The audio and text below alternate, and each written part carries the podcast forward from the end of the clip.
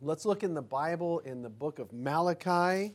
Malachi is the last Old Testament book, and we're taking a little pause here from our Philippians series till after Bible time. Um, so let's look in Malachi this morning. And if you go to the book of Matthew, which is the first book in the New Testament, just go to the left and you'll see Malachi. Or you can find Zechariah and go to the right. All right?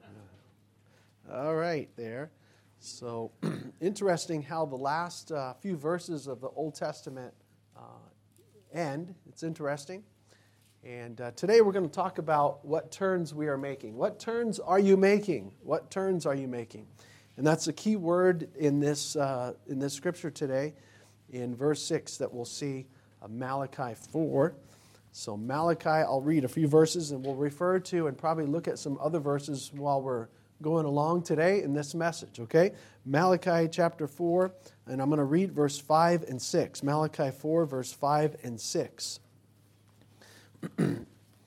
God says, Behold, I will send you Elijah the prophet before the coming of the great and dreadful day of the Lord, and he shall turn the heart of the fathers to the children, and the heart of the children to their fathers lest I come and smite the earth with a curse. Now, hold your place, go to Matthew, and look in Matthew 11. Matthew 11. And we'll come back to Malachi.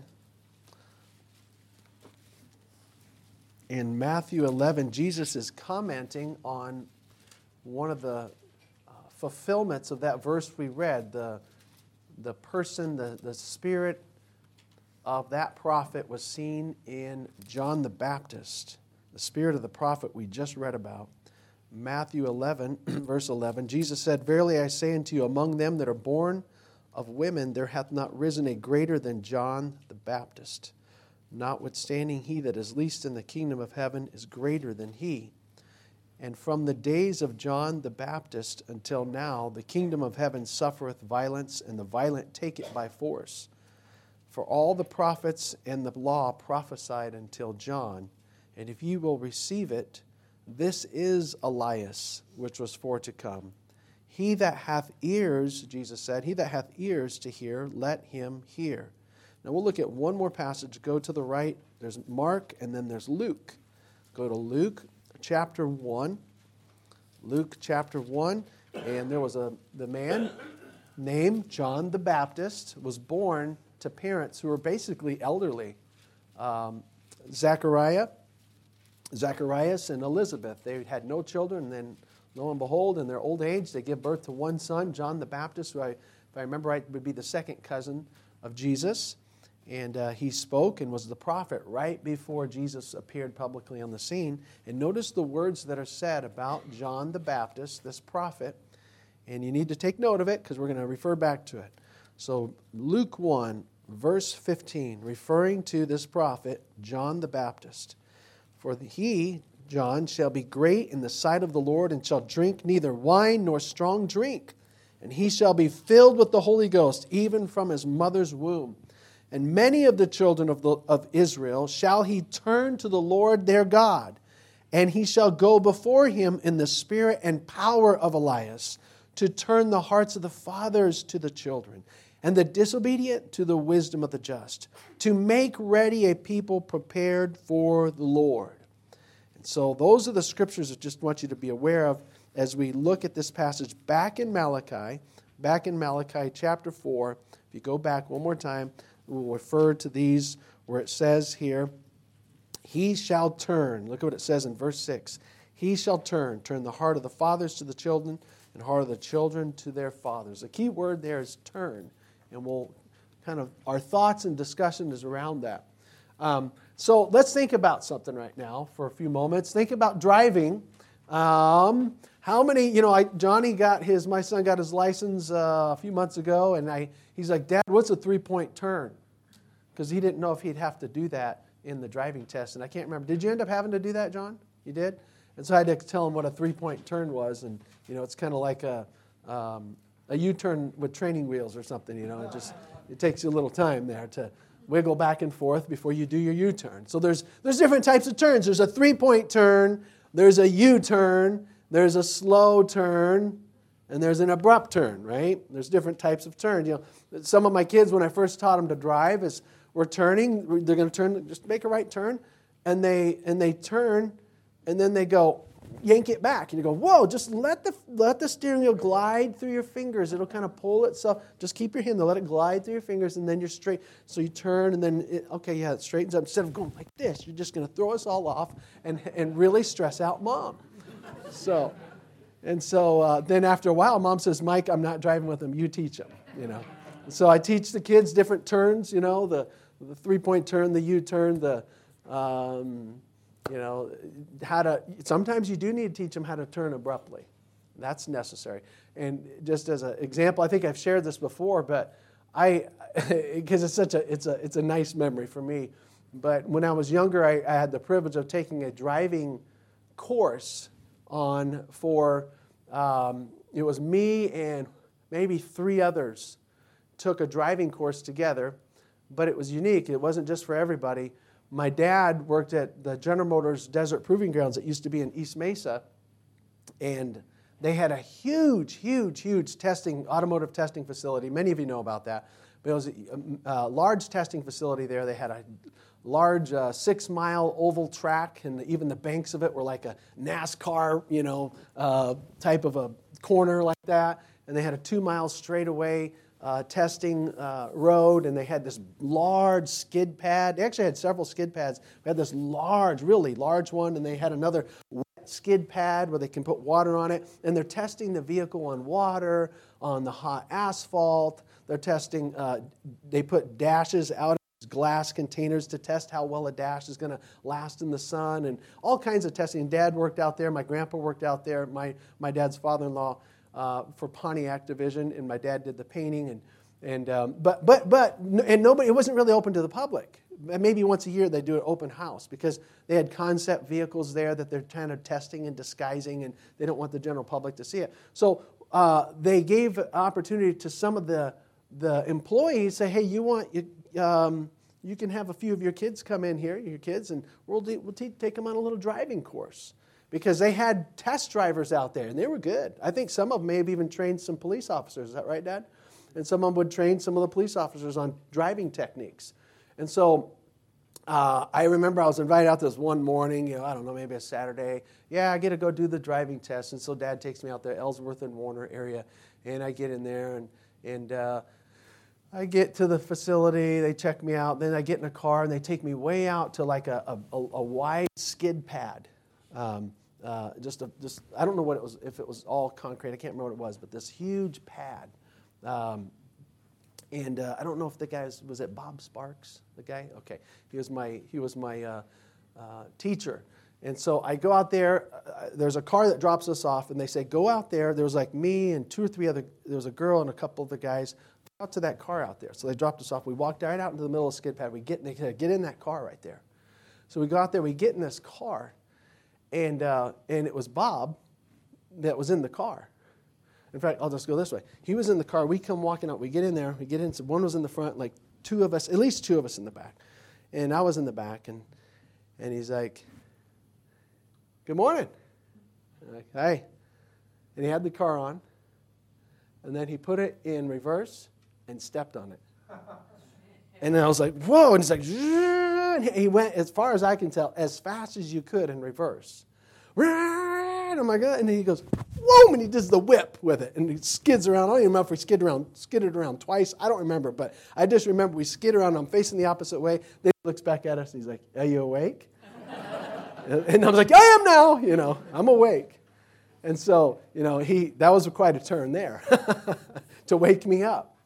But one of the things they did for us, and, they did us, they we did all types of different maneuvers, but he, one of the things he taught us was um, proper turns on how to avoid a collision. And so, you know, they would set up cones in a certain maneuvering. And we were in a domestic car. There was no, we weren't in, we weren't in like a Firebird or a Corvette. We were just like in some kind of, you know, Pontiac, Catalina, something that's probably not produced anymore. I don't know. You know, it was just a regular domestic car because they wanted to show you you can do certain things to help avoid a collision, even the regular car. So they set up this thing where you're driving, and they said, Now, see these cones? You're going down this lane, and when you see those cones, when I tell you to, you turn and avoid the, these row of cones that are in your way and jump over in here into this other clearing. So we're driving down. Uh, actually, it was painted lines, and there was a set of cones that was supposed to replicate somebody's in the way or a car or whatever. And uh, he says, You just keep driving right at them. And when I tell you to, you're going to switch lanes. Well, first he showed us how to do it. He, drove, he was driving like this, and he goes, so he goes like this really fast. And I, I thought we were going to flip, you know, like in the movies, you know. But he went like, Choo, and switched lanes real quick and got in the other lane and avoided these set of cones. He just went right at the last minute. And I thought, wow, we didn't even roll or anything. So he's, he's like, you could do that. Let me show you how. And so he taught us that. He told us, keep driving, keep driving. When he, and when I was told to, you like that, and you and you get over real quick and, and avoid the collision. But it's not just that you avoid it and go like this. It's that you go like this and then stay back in the lane. So you're, so you're still maintaining control, but you just avoided a collision. And so he taught us little techniques like that, and I don't think I've had to use it maybe once or twice, thankfully.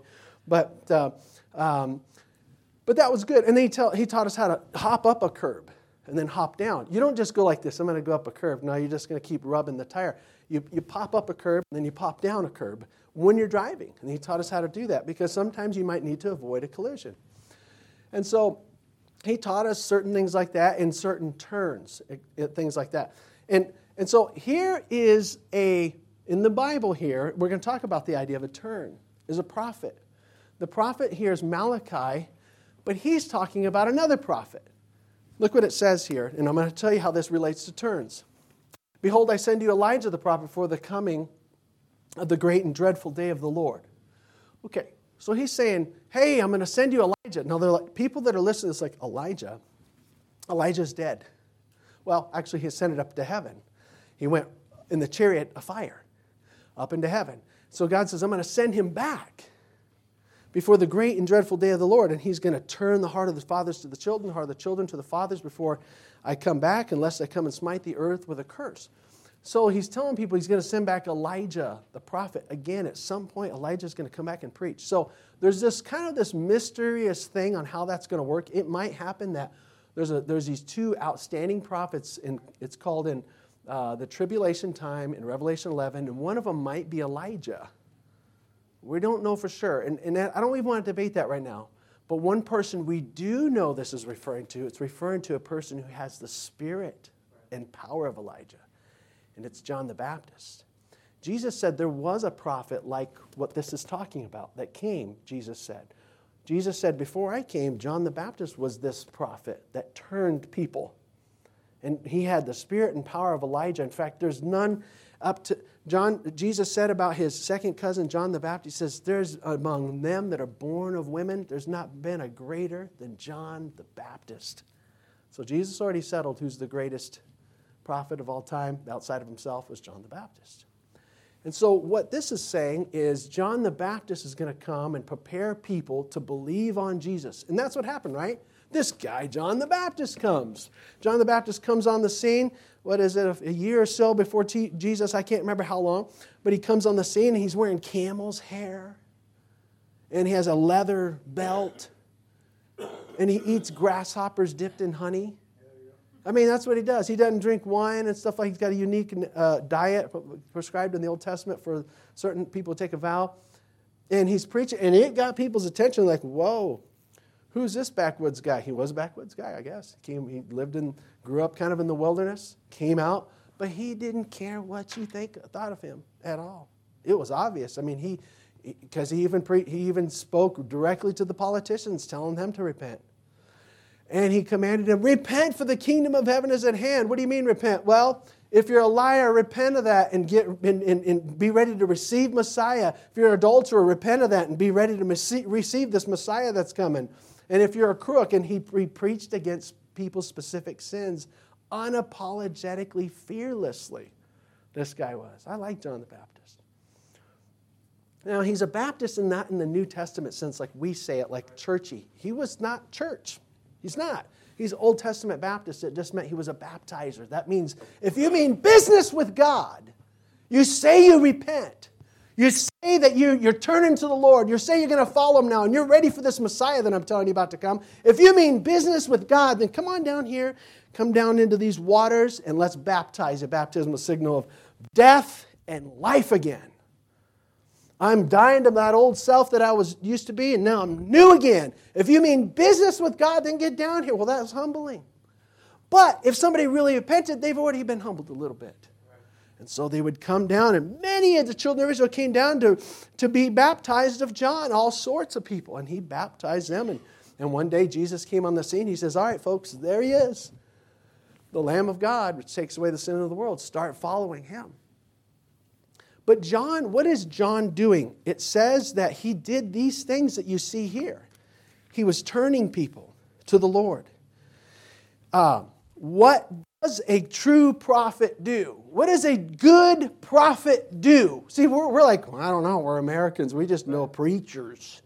You know, and preachers are pass along the words of a prophet. But true Old Testament, and even right up to the time of Jesus, true prophets, what they did was they, they, didn't, they didn't say, you know, just want to affirm where you're at. They didn't. I mean, sometimes you wish they would. And they maybe did a little bit in some of their, some of their writings, but usually like turning you, correcting you. That's what they were doing. Uh, the true prophet didn't tickle the ears of the people. He turned the heart of the people. That's what he did. I mean, some of these prophets were, um, were had to, had they were like they were like uh, it was almost like a BB gun trying to shoot at a um, you know a, a ship, a naval ship. I mean, they were, their, their whole country was standing against them, but they were saying, This is God's word, this is God's word. And sometimes the people were, the whole country would be against them, but they were told to speak that word and get people to turn. What does a good prophet do? Uh, he doesn't try to look cool. He doesn't try to have the coolest, shiniest chariot. He didn't try to do that. He was trying to turn people's hearts. You know what he did? He was trying to help this guy that I had, Bob Sparks, make proper turns. Let me ask every, everybody, all of us, whenever we drive, you always have to turn at some point, right? Even you say, No, I'm getting on a road and I'm just staying on this road. yeah, but you still have to go like this a little bit. And like, oh, I'm drifting. You got to keep it, keep your, keep your um, alignment right. Stay directed. That's what the prophets are doing turning people, not tickling them. Not just say, I'm going to give you smooth words. I mean, there's a place for, there is a place, I don't want to be misunderstood. There's a place for encouraging and affirming. That's in the New Testament. Barnabas did that, Paul did that.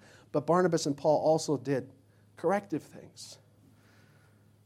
What kind of turns are we shown to make? That's the question. What kind of turns was John making?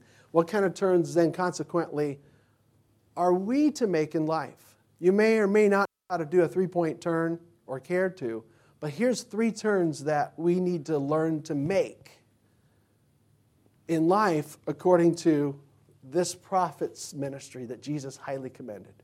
The first thing John did was he turned people to the Lord. Luke 1:16, which we read, says that he shall turn many of the children of Israel to the Lord. Go this way. Go this way. Here's Jesus. Turn to him. And many people that did believe on Jesus believed on him because of the work of John, getting them to go in that direction. Turn to the Lord to be saved. Look at chapter 4, verse 5. Behold, I will send you Elijah the prophet before the great and dreadful day of the Lord. Now, in this case, when John came, he turned people to the Lord, and Jesus came. There was no massive national, well, there was a national judgment on them in AD 70, but there was no worldwide judgment that ended the world then. But that is coming. And so, t- between now and the time that, the, that Jesus Christ begins to send judgments on the earth, the dreadful day of the Lord, which you could read about in Revelation, people are called turn to the God. Turn to the God who's now given you breath. Don't turn away from him, the very one who's given you breath to, to breathe. Turn to be saved. Turn to the Lord for what? To fix my stub toe? Lord, um, to, to give me a better, more money in my a better job. I mean, those are, those, are, those are things that you can turn to God about, but the primary thing we are to turn to the Lord for is, the, is our bigger problem. It's, we don't turn to the Lord to help us have our best life now, but to have a life ne- next at all. You turn to the Lord to say, Do I even have a, do I even have a next life?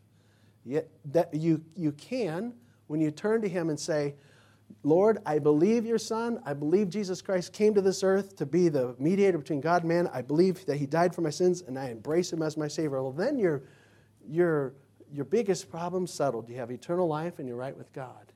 And anything between now and death is, is really small stuff.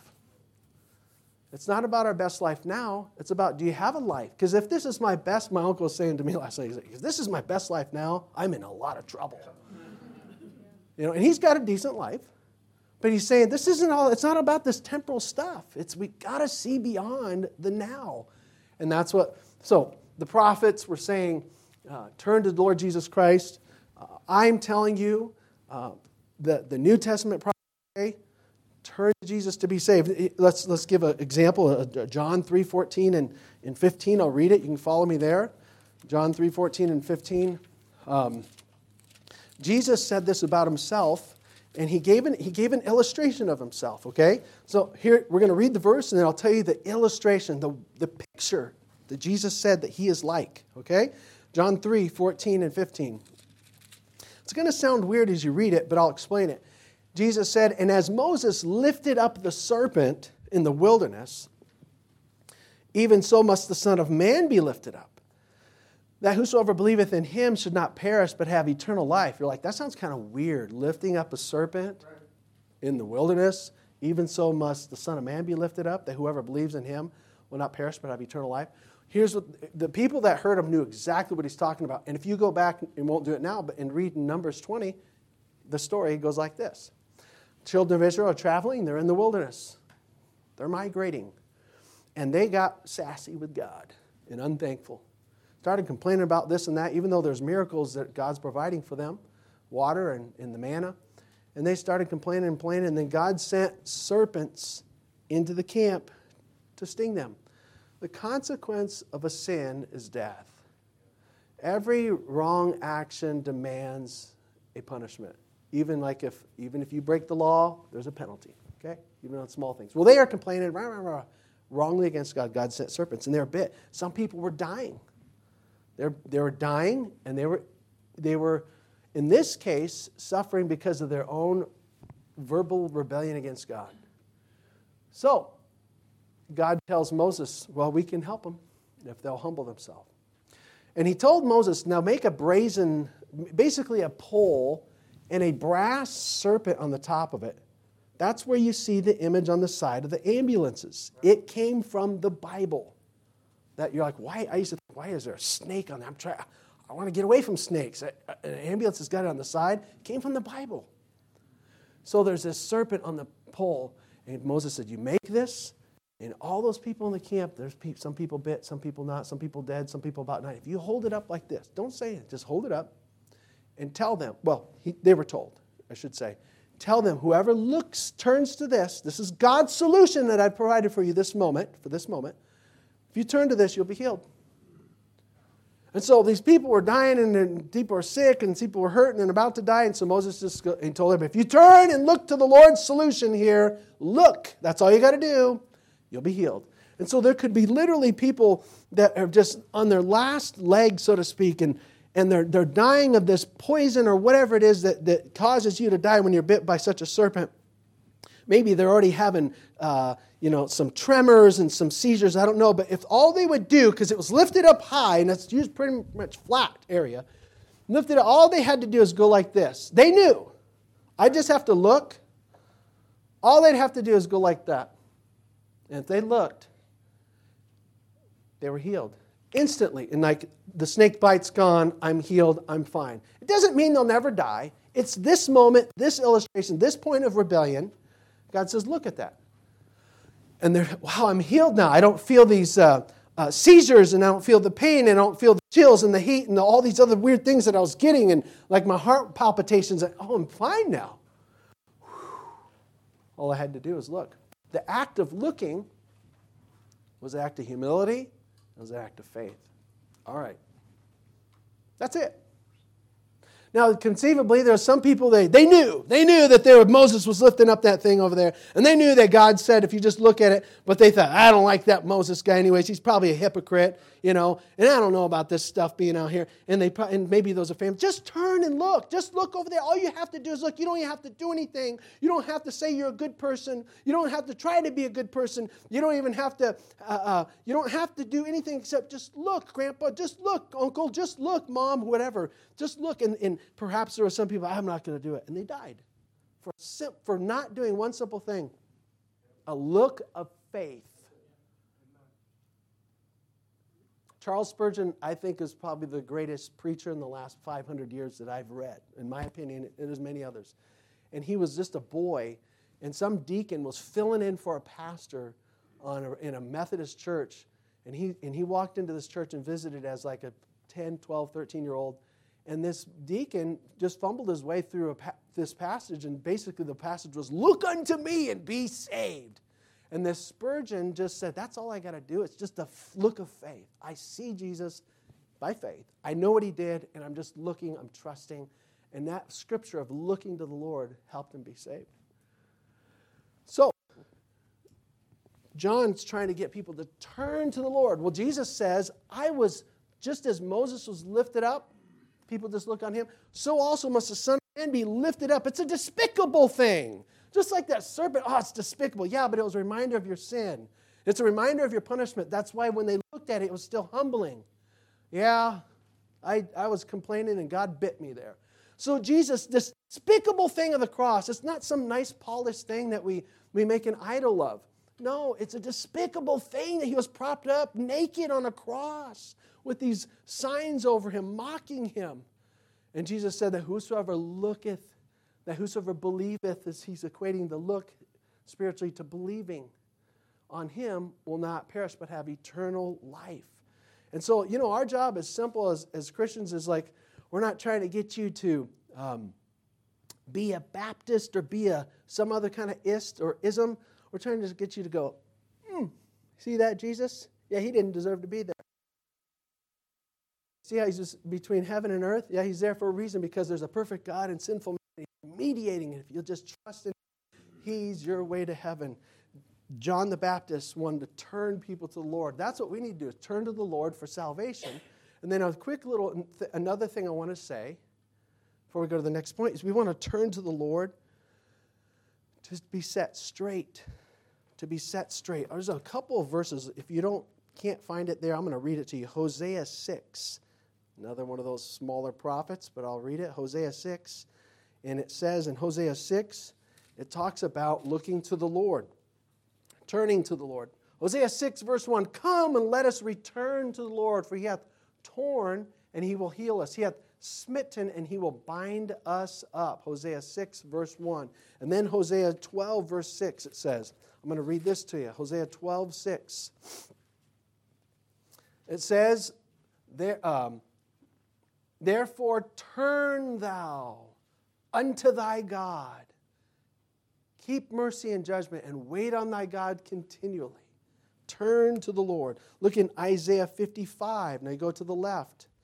Isaiah 55, you have Daniel, Ezekiel, Lamentations, Jeremiah, then Isaiah. It's a large prophet, one of the larger ones by way of contents.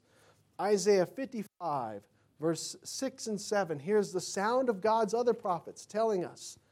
You know, you might know how to avoid a collision when you're driving today, but you want to avoid a collision with a God who's going to judge our sin. And the way we avoid that is go to Jesus. Turn to the Lord. Look what it says here. He says here, Isaiah 55, verse 6 and 7 Seek ye the Lord while he may be found, call ye upon him while he is near.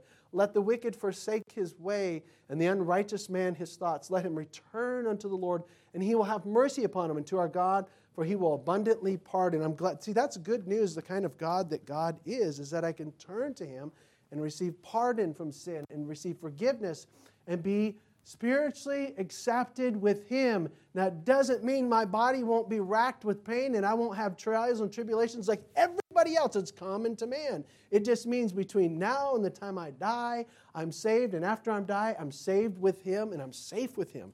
Turn to the Lord. But we turn to the Lord to be set straight. That means, God, I, I, I am a Christian and I belong to you, but I'm off course. What do I do? What do you do when you're off course? Maybe when you're driving, you go, Where am I again? I go, up my Google Maps. There's my Google, and then I hit that little arrow. Where am I? Oh, I'm right here. Okay. And you try to reorientate yourself, right?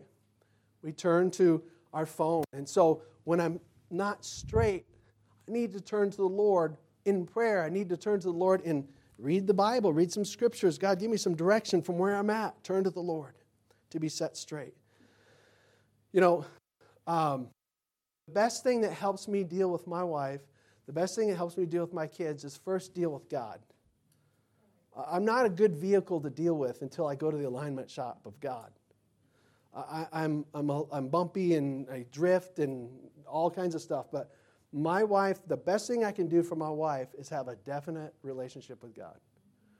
And I do, not because I'm a pastor. I, I, I did before I became a pastor, but that's the best thing I can do for her and for my kids. And so to have me straight. Some turn to fables. they don't turn to the Lord. This is very popular right now. There's a scripture, 2 Timothy chapter 4, and here's what it says. It's talking to the pastor. It says, Preach the word, be preach the Bible, be instant, in season, out of season, reprove, rebuke, exhort with all long suffering and doctrine. And here's why. He just basically says, just keep doing it and do it this way. Be, be balanced, reprove, rebuke, exhort teach them, be patient teaching them. But he says, and the time will come where they will not endure hearers, certain hearers, perhaps a society, certain cultures. There will come a time where you do all that, they will not endure sound doctrine. Like, ah, hear that stuff. But they, there will be something that they will go to. They but, they, but they shall uh, heap upon themselves teachers having itching ears after their own lusts having itching ears, and shall turn away their ears from the truth and shall be turned to fables. Say, I do want to hear something. I don't want to hear this doctrine stuff, but I do want to hear something. So they have to turn their ears away from the truth and be turned unto fables. Now, fables means just made up stories. And we entertain ourselves with made up stories. And maybe it's okay to do that in a certain extent, like, oh, here's this a funny, entertaining story.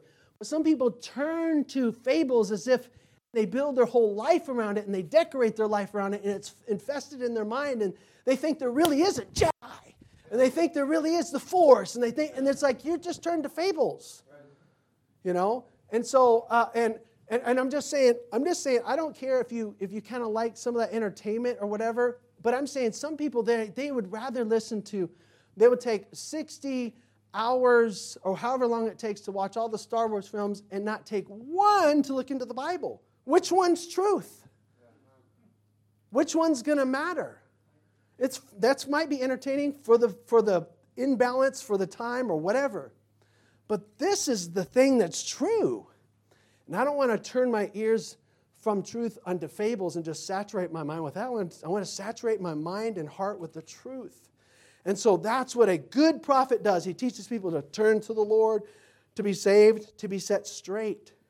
All right, a couple more things. And this is this I hope will be help us. Two more things. Turn to our children. Now that's right there.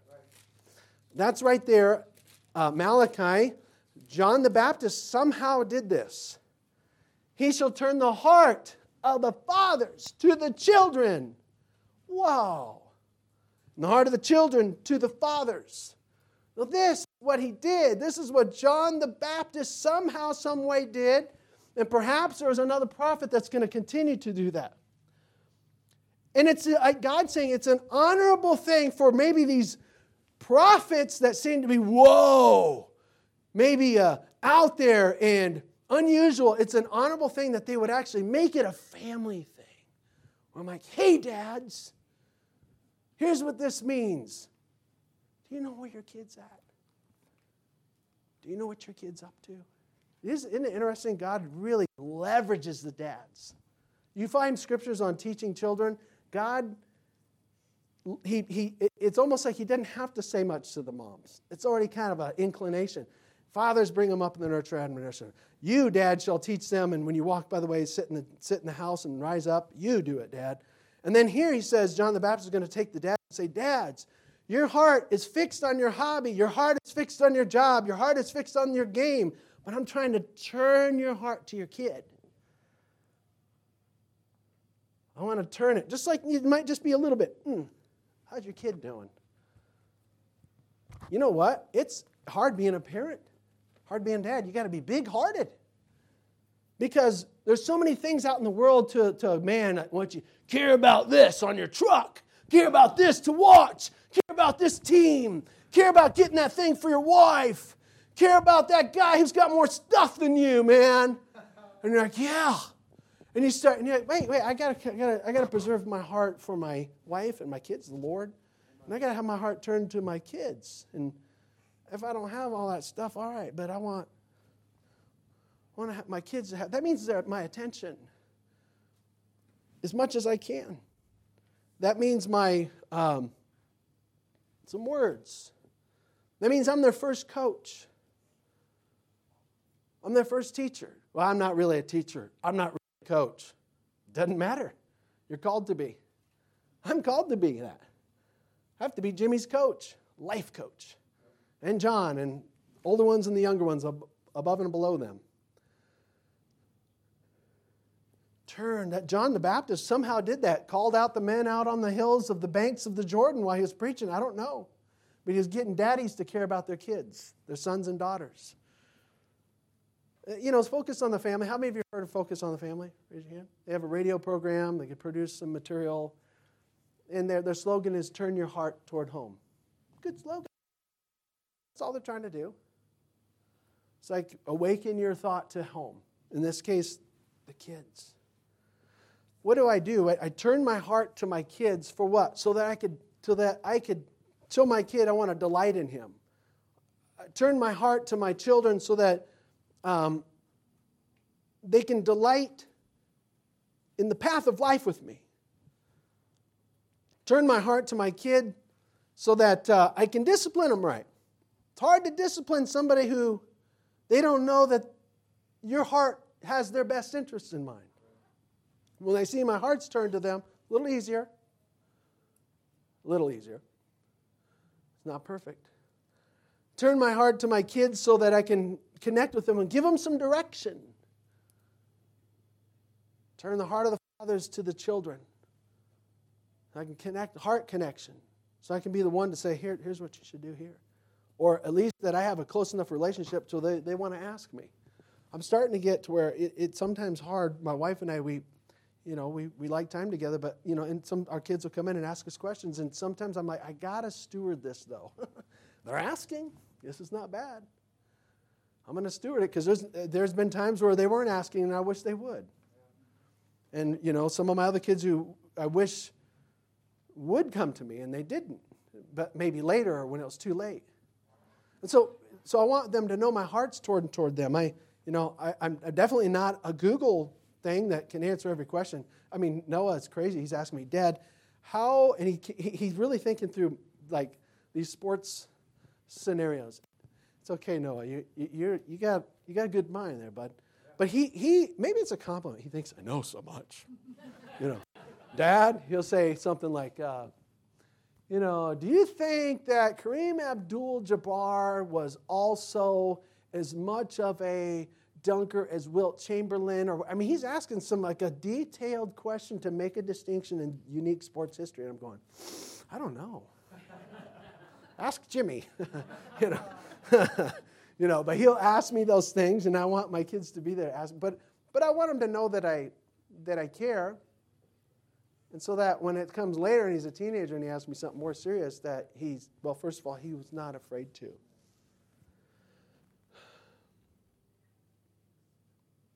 Look at Isaiah 50, 58.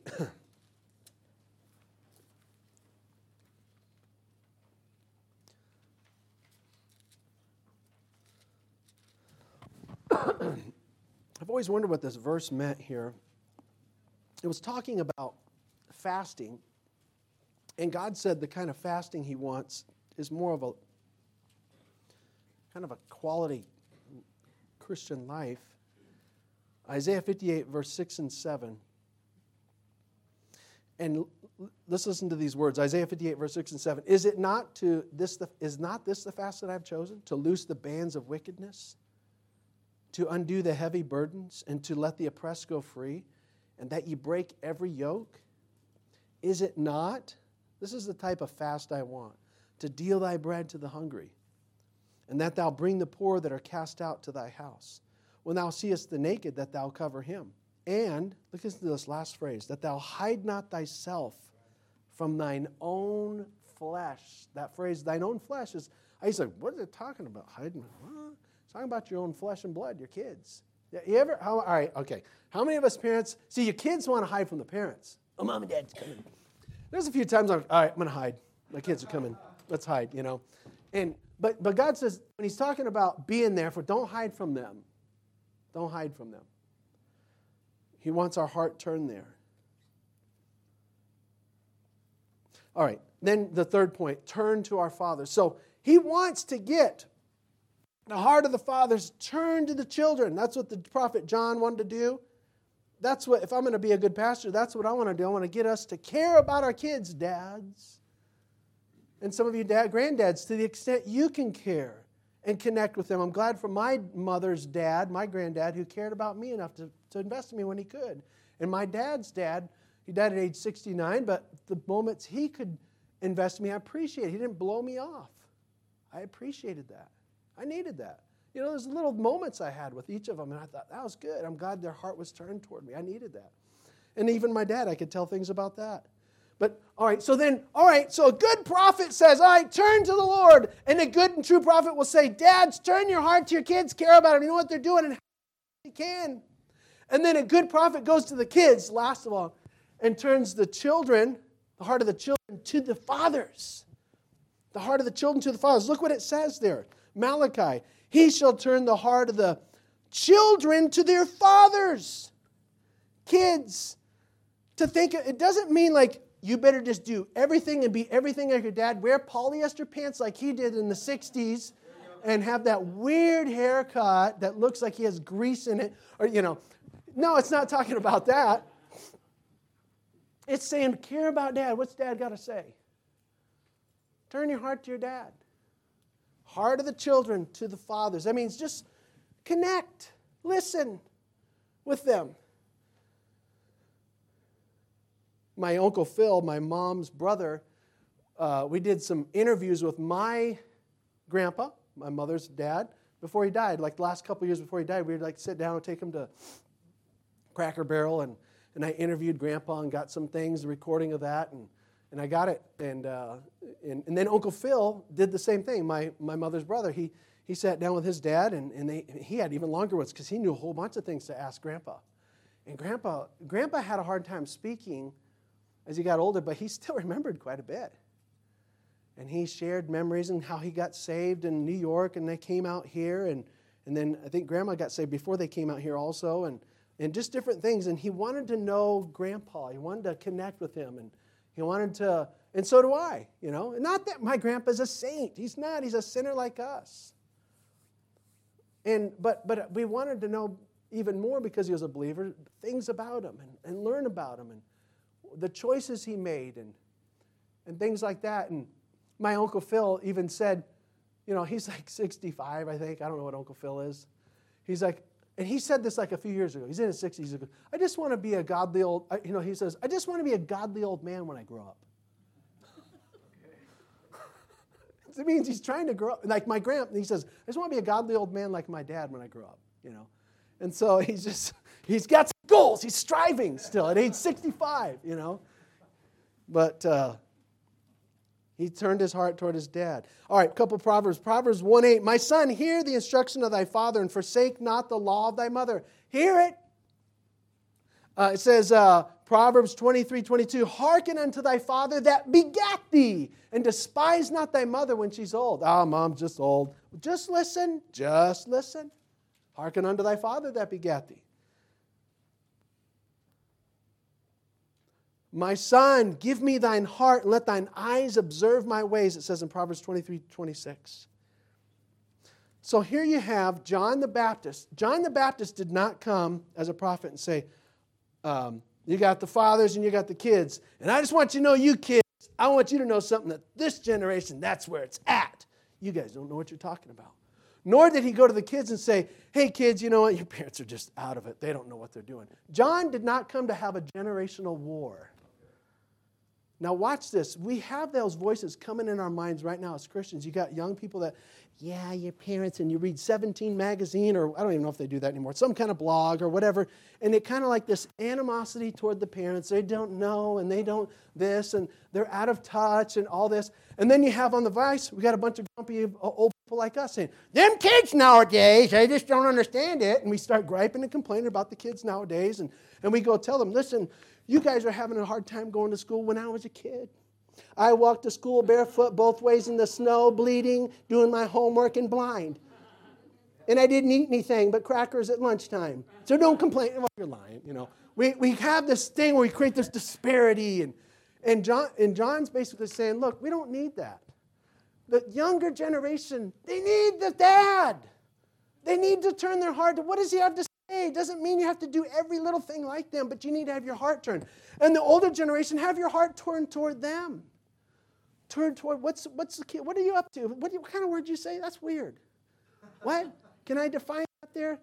Is that profane? I'm going to find out. You know? I, that's what I'm saying. Take an interest. And the same thing with the, the, the younger to the older, so that John was not trying to get this generational warfare thing. We should not try that. We do not need that. Here's what you can do. An older generation, here's what we can do. We have three choices to the young. We can ignore them, we can indict them, or we can influence them. I want to influence them. And the young generation, I can ignore the older ones. I can indict them, oh, you're just dumb, you don't know what you're talking about. Or I can take an interest in them and learn something. And that's what a prophet, that's what the prophet John did. There's no, sometimes a younger generation may be better than an older, and an older may, it doesn't, but it doesn't matter in this case. He's trying to have hearts turned toward the proper relationships. The most important relationship is God and then some family, like dad to a child and a child to a parent. And that's what John's trying to do. Think, we're wrapping this up. I appreciate your patience. Think about this. I, am I think about some of the stuff we're talking about. That if think about this, what does he say? Lest I come and smite the earth with a curse. Do we feel cursed as a country? Man, how come we get these weird shootings? You know, and we have all these other things that happen, and, and we feel like there's like a curse coming on our country. And it's like, well, maybe if we went back to, instead of figuring out that it's a government solution, it's a family solution, it's a God solution. It's like sometimes I, I, I, mean, I, you know, these, the shooting in Texas is so heartbreaking with these kids and all that that happened. Even one of the first responders, I think, came on, it was one of his own child that had died.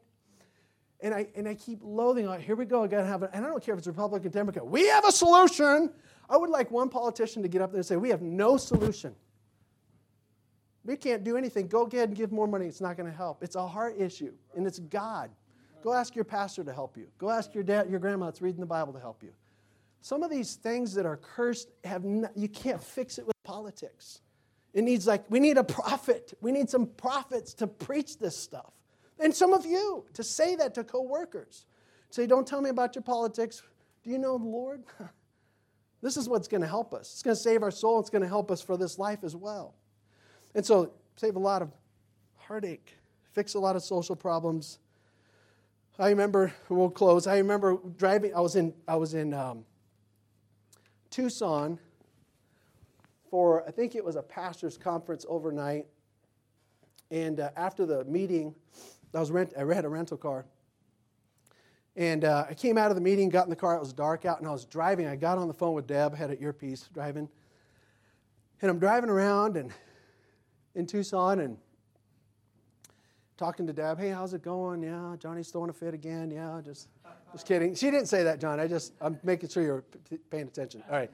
Um, uh, so, anyways, Deb's telling me how, how things are going, and And I'm driving and I'm driving and talking and talking and going like this. And, and then next thing I know, I'm like, I said, man, it just doesn't seem, it doesn't seem like I'm uh, getting to my hotel here. And then next thing I know, oh, there's barricades and right there, and it's the end of the road, and there's a mountain right in front of me. I'm like, my goodness. you know, and I literally thought when I pulled out of the driveway that I took the right turn. And I didn't. I just took one little turn this way, and next thing I know, I'm facing a mountain. And probably just needed to go a little bit that way, and I would have been at the hotel. And it, I say all that to get you to think where am I turning in my decisions? What, let me ask you this what turns are you making? Because they're highly consequential. What kind of turns are you making in your life? Are they right? Are they safe? Are they, you think they're going to result in good? I mean, good in the sense to the glory of God? You at least know three good turns that we should make and keep acting on right here in the scripture. Let's